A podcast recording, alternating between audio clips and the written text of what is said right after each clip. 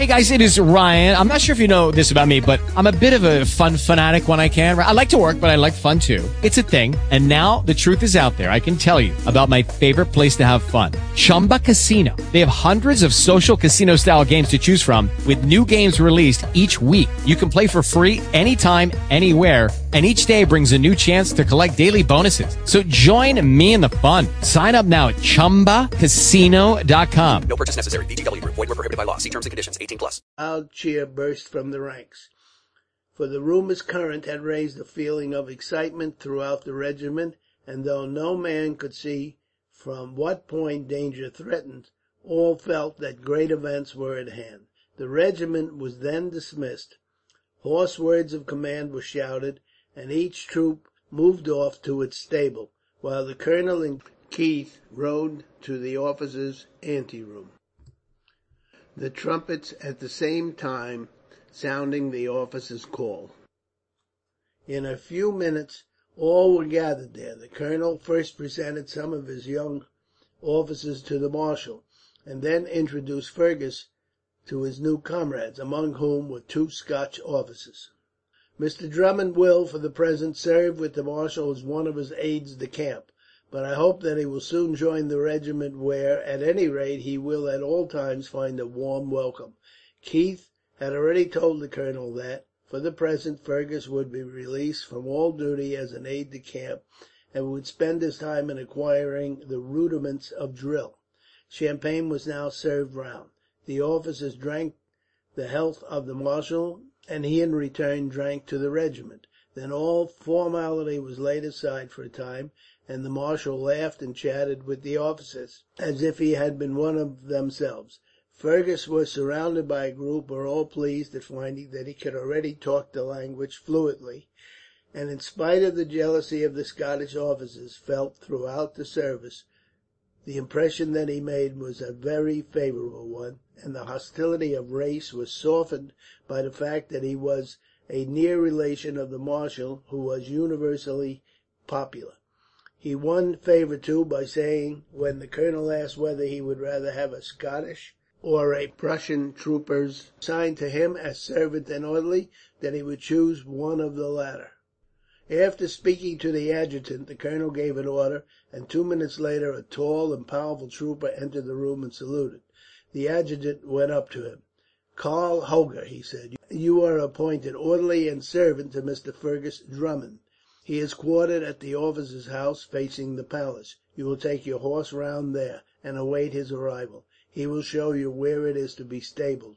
You are released from all regimental duty until further orders." The man saluted and retired, without the slightest change of face to show whether the appointment was agreeable to him or otherwise. Half an hour later the marshal mounted, and with his party rode back to the palace.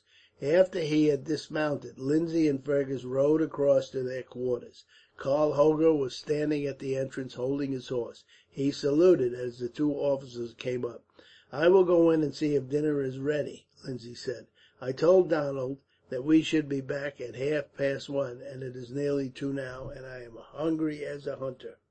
Fergus led the way to the stable, and pointed out to the trooper the two stalls that the horses were to occupy. For each room in the officers' quarter had two stalls attached to it, the one for the occupant, the other for his orderly. "I suppose you have not dined yet, Karl?" "No, sir, but that does not matter. I don't want you to begin by fasting. Here are a couple of marks. When you have stabled the horse, and finished here, you had better go out and get yourself dinner. I shall not be able to draw rations for you today. After you have done, come to the main entrance where I met you, and take the first corridor to the left. Mine is the fifth room on the right hand side. If I am not in, knock at the next door to it on this side. You will see Lieutenant Lindsay's name on it. You need not be in any hurry over your meal, for I am just going to have dinner, and certainly shall not want you for an hour." On reaching Lindsay's quarters, Fergus found that dinner was waiting, and he and Lindsay lost no time in attacking a fine fish that Donald had bought in the market. "This is a fine regiment of yours, Drummond," Lindsay said. "Magnificent, of course. I never saw anything like it before, but it was certainly splendid. Yes, they distinguished themselves in the campaigns of Silesia very much. Their Colonel Grim is a capital officer, very strict, but a really good fellow, and very much liked by his officers. However, if I were you, I should be in no hurry to join. I had two years and a half in an infantry regiment before Keith appointed me one of his aides de camp, and I can tell you it was hard work, drill from morning till night. We were stationed at a miserable country place, without any amusements or anything to do; and as at that time there did not seem the most remote chance of active service, it was a dog's life. Everyone was surly and ill tempered, and I had to fight two duels." "What about?" "About nothing, as far as I could see. A man said something about Scotch officers, in a tone I did not like. I was out of temper, and instead of turning it off with a laugh, I took it up seriously, and threw a glass at his head. So of course we fought. We wounded each other twice, and then the others stopped. The second affair was just as absurd, except that I got the best of it, and I sliced the man's sword arm so deeply that he was on the sick list for two months the result of an accident, as the surgeon put down. So although I didn't say but that there is much better class of men in the Third than there was in my regiment, I should not be in any hurry to join. If there is a row, you will see ten times as much as an aide de camp as you would in your regiment; while during peace time there is no comparison at all between our lives, as aides de camp, and that of regimental officers. I fancy you have rather a treasure in the man they have told off to you. He was the colonel's servant at one time, but he got drunk one day, and of course the colonel had to send him back to the ranks. One of the officers told me about him when he came in, and said that he was one of the best riders and swordsmen in the regiment. The adjutant told me that he has specially chosen him for you, because he had a particularly good mount, and that, as your orderly, it would be of great importance that he should be able to keep up with you. Of course, he got the horse when he was the colonel's orderly, and though he was sent back to the ranks six months ago, the colonel, who was really fond of the man, allowed him to keep it. I thought it seemed an uncommonly good animal, when he led it into the stable," Fergus said. "Plenty of bone, and splendid quarters. I hope he is not unwilling to come to me.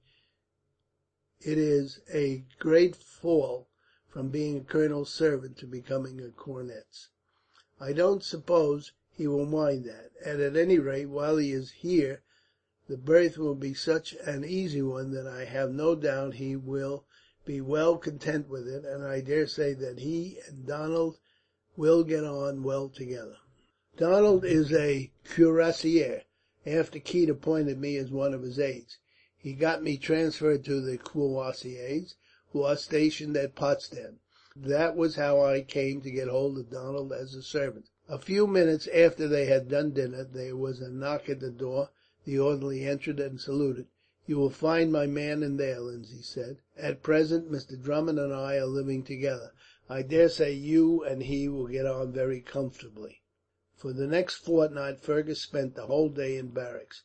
He was not put through the usual preliminary work, but the colonel, understanding what would be most useful to him, had him instructed in the words of command necessary for carrying out simple movements.